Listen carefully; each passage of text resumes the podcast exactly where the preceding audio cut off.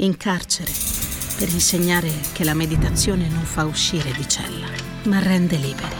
L'8 per 1000 all'Unione Buddista Italiana arriva davvero a chi davvero vuoi tu. 8 per 1000 unionebuddista.it Agosto è per molti il mese delle ferie e mi sono resa conto che ci sono tante cose da dire sull'andare in vacanza e sul come ci si sente prima, durante e dopo una vacanza. Intanto voglio normalizzare il fatto che andare in vacanza può essere un motivo di stress.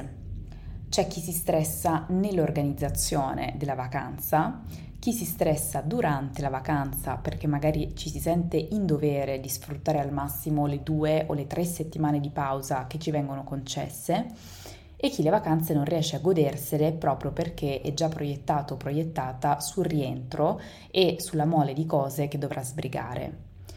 C'è anche chi in vacanza non ci va per motivi economici, motivi familiari o motivi personali. In passato io mi sono trovata in tutte queste situazioni. Delle vacanze non ho sempre avuto un buon ricordo. Ad esempio, quando ero piccola, una vacanza era spesso ben lontana da un momento di gioia e di serenità condivisa.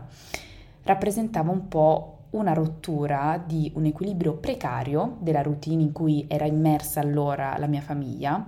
Ricordo anche che lo stare tutti insieme sempre dava adito a scontri, a litigi, a stress e preoccupazioni. Quindi, come si maneggiano le vacanze? come possiamo viverle al meglio e godercele fino in fondo, come possiamo tenere a bada lo stress che potrebbe presentarsi prima, durante e anche dopo una vacanza. Questo è 360, un podcast dedicato al benessere a 360 gradi a cura di Virginia Gambardella. Cominciamo! Intanto la pianificazione della vacanza può essere veramente snervante. Quante volte spendiamo ore ed ore a cercare il posto giusto, l'hotel perfetto o l'itinerario ideale? Questo perché probabilmente vogliamo ridurre al minimo l'errore, l'imprevisto che pensiamo ci rallenti e vogliamo soddisfare questo bisogno implacabile di dover vedere tutto e fare tutto. In passato ho avuto la tendenza ad organizzare i viaggi in modo estremamente dettagliato. Fogli Excel, ore e ore su siti a leggere recensioni e se qualcosa poi andava storto io andavo in tilt.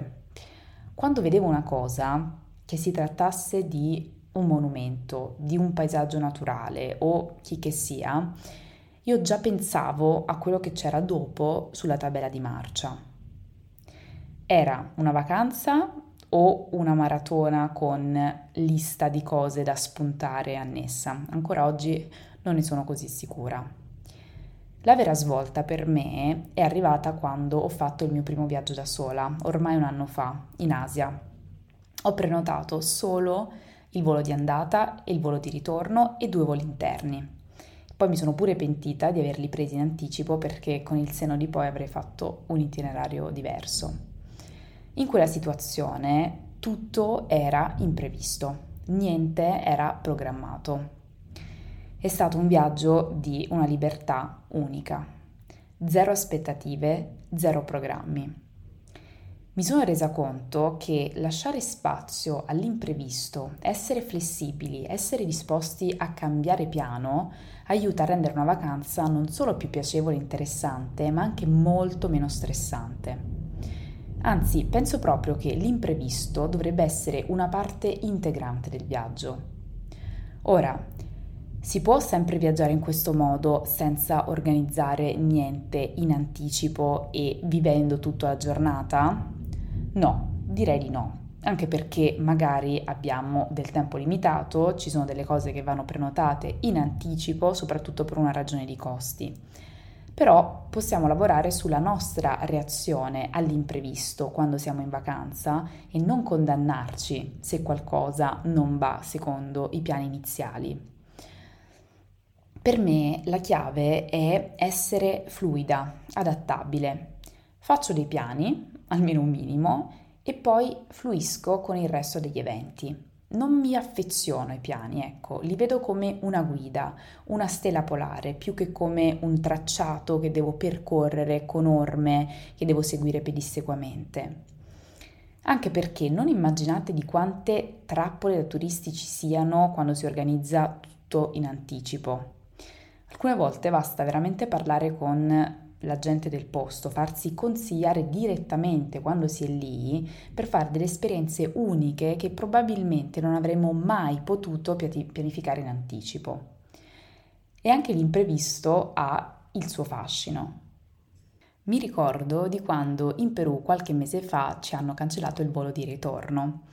Rimanere calma non è per niente facile per me in queste situazioni e in quel contesto, per farmi scivolare addosso questa sensazione di delusione e di impotenza che stavo provando, avevo deciso di andare a fare due passi. E ricordo che mentre proseguivo sulla strada principale ho notato una viuzza laterale non asfaltata dove avevano messo in piedi un cantiere ho deciso di fare una deviazione e di percorrerla e mi sono trovata di fronte ad uno spettacolo pazzesco. C'era una spiaggia enorme con un'acqua limpidissima e tantissimi fenicotteri. Erano vicinissimi e quella vista era meravigliosa.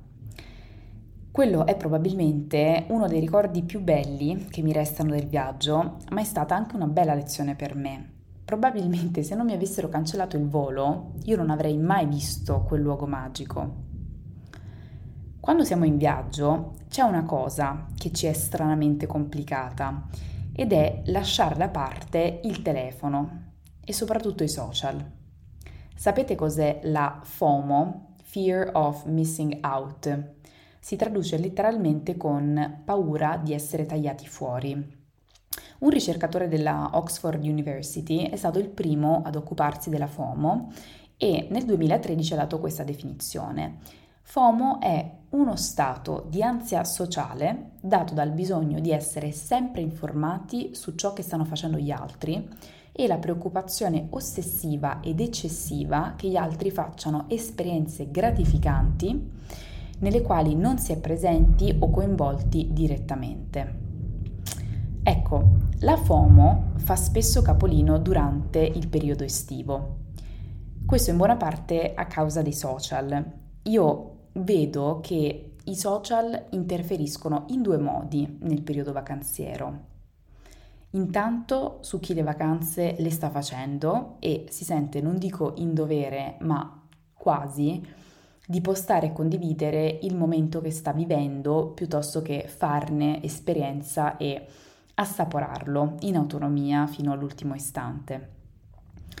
E dall'altro interferiscono anche su chi è spettatore di queste immagini che vengono postate, che vengono postate comunque ad un costo che è quello di non esserci fino in fondo e che però dal canto suo si sente sopraffatto dalla sensazione di essere in difetto si sente sopraffatto dall'insoddisfazione, attratti dall'invidia.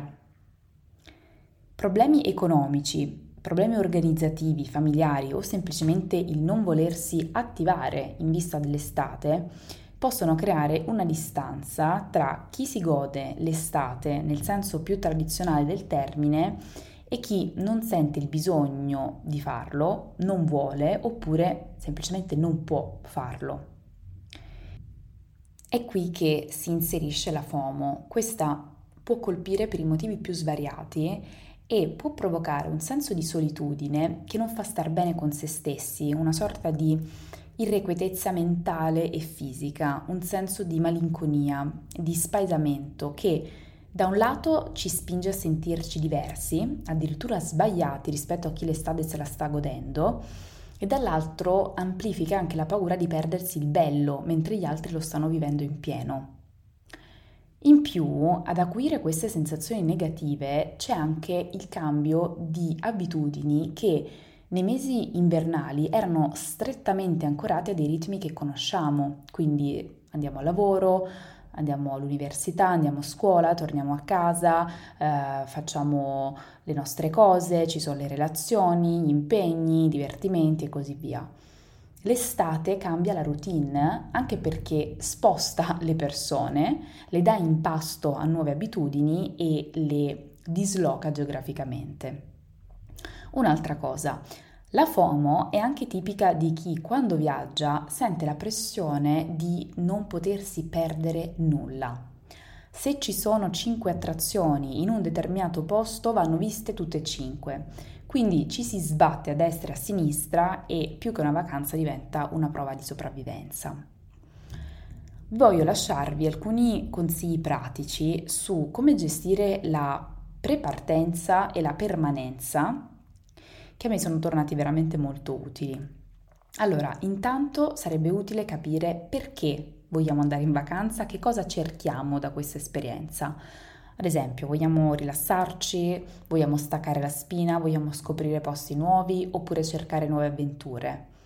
Una vacanza non è solamente una pausa dal lavoro, dallo studio o dalla routine, può diventare anche un momento per riconnettersi con se stessi. Quindi pensiamo prima alle sensazioni che vogliamo ricercare durante il viaggio. Seconda cosa importante, viaggiamo leggeri. E io qua non parlo di bagagli, parlo di programmi. Non cerchiamo di prenotare tutto al minimo dettaglio, lasciamo un po' di spazio all'imprevisto, all'avventura, all'inatteso, al piacere della scoperta. Non cerchiamo la vacanza perfetta, perché tanto la vacanza perfetta non esiste. E forse in questo senso stiamo ancora subendo un po' i postumi del Covid che ci hanno lasciato con la sensazione di dover recuperare tutti i viaggi mancati e con un crescendo di aspettative per l'organizzazione della vacanza perfetta. Noi cerchiamo di goderci la vacanza che viene, quella che tanto comunque vada andrà bene lo stesso.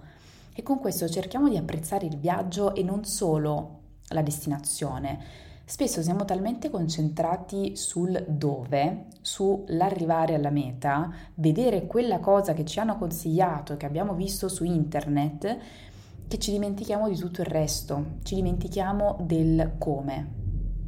Non è la destinazione in sé a rendere speciale un viaggio, ma è la somma di tutte le piccole avventure e di tutti i momenti, soprattutto quelli più inaspettati.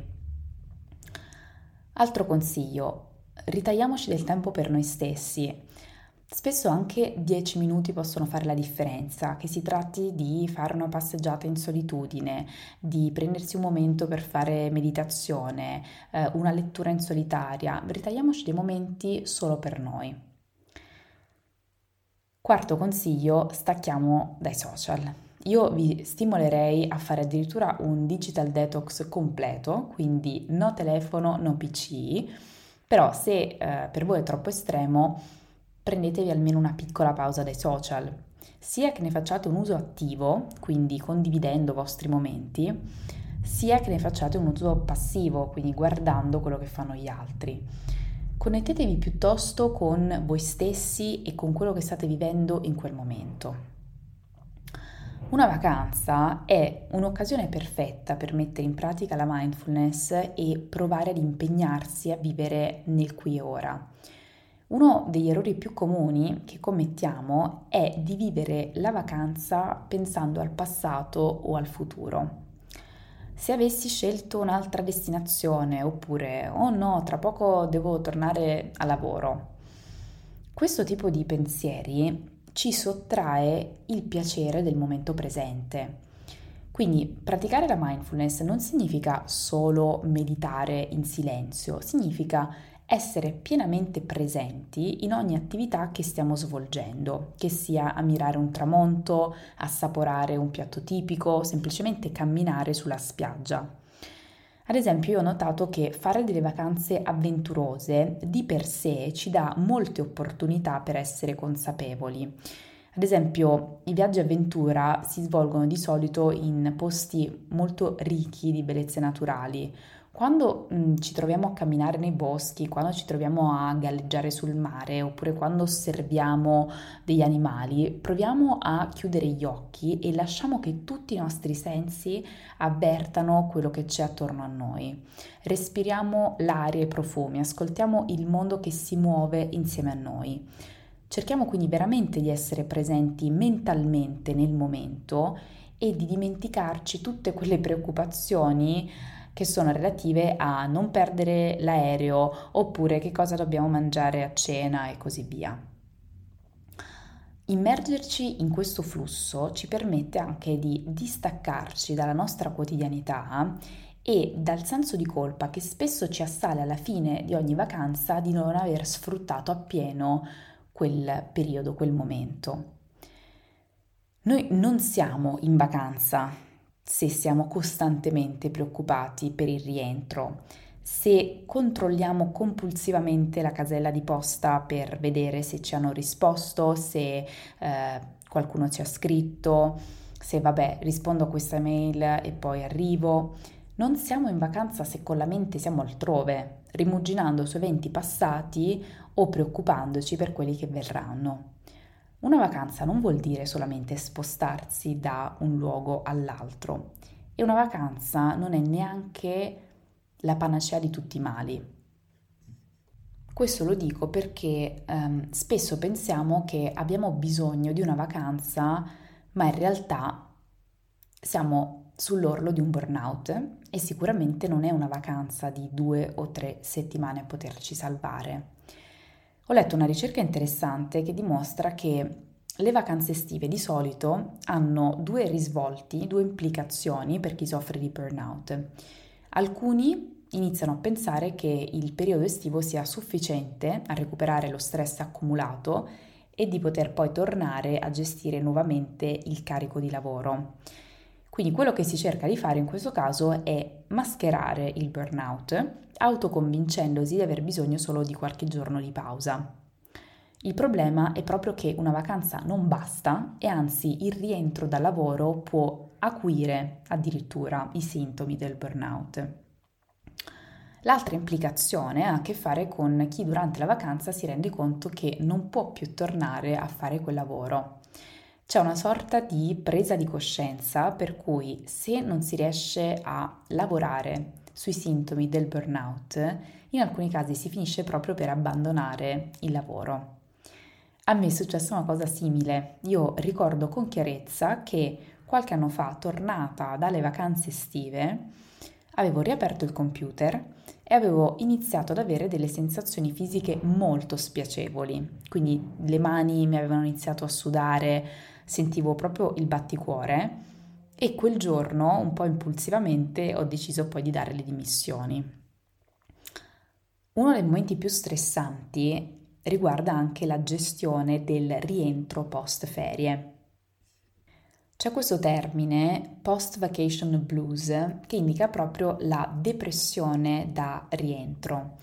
Vi lascio alcuni suggerimenti pratici per provare a ripartire con calma ed evitare quindi o limitare ansia e stress al rientro dalle vacanze. Intanto sarebbe utile rientrare qualche giorno prima in modo da riprendere tutte le attività gradualmente. Quindi non buttarti subito nella routine. Dedica un giorno o almeno alcune ore a te stesso. Io solitamente cerco di pianificare un giorno di buffer, un giorno tra il rientro e il ritorno al lavoro o agli impegni. Utilizza questo giorno per riposare ma anche per riflettere sul viaggio. Quindi che cosa abbiamo imparato da questo viaggio, che cosa ci portiamo dietro e soprattutto come possiamo integrare nel quotidiano questo senso di pace, di scoperta che potremmo aver sperimentato in vacanza. 2. Pensiamo alla giornata. L'ansia e la quantità di impegni che abbiamo accumulato possono farci sentire sovrastati. Non cerchiamo di risolvere tutto subito, quindi segui i tuoi ritmi. All'inizio senza pretendere di essere subito super efficiente. Riprendi gradualmente le tue abitudini, prenditi cura della tua alimentazione, riprendi l'attività fisica. Terzo consiglio, continua a dedicare del tempo a te stesso, che si tratti di leggere un libro, che si tratti di fare la passeggiata, di fare eh, un passo che ti piace, Magari in questo contesto, se senti anche il bisogno di modificare la tua routine e il tuo stile di vita, puoi decidere di fissarti degli obiettivi che possono essere anche dei piccoli impegni quotidiani. In conclusione, io quello che voglio veramente che portiate a casa da questo podcast è l'importanza di ridisegnare la nostra concezione di vacanza, non come una mm, corsa frenetica da un luogo all'altro o una competizione a chi fa le foto più belle, ma come un'opportunità per rallentare, per riconnettersi con noi stessi e con il mondo intorno a noi. La vacanza veramente dovrebbe essere un momento per ricaricare non solo il nostro corpo, ma anche la nostra mente, la nostra anima. E in un mondo che va a 3000, prendersi il tempo per fermarsi, respirare profondamente e vivere pienamente ogni istante può essere la vera chiave per una vacanza indimenticabile. Quindi, che tu stia pianificando una vacanza o che tu sia appena tornato o tornata, Ricorda di goderti ogni singolo momento, di abbracciare l'imprevisto e di vivere con la piena consapevolezza che ogni istante è unico e irripetibile. Hai ascoltato un episodio di 360, un podcast dedicato al benessere a 360 gradi a cura di Virginia Gambardella.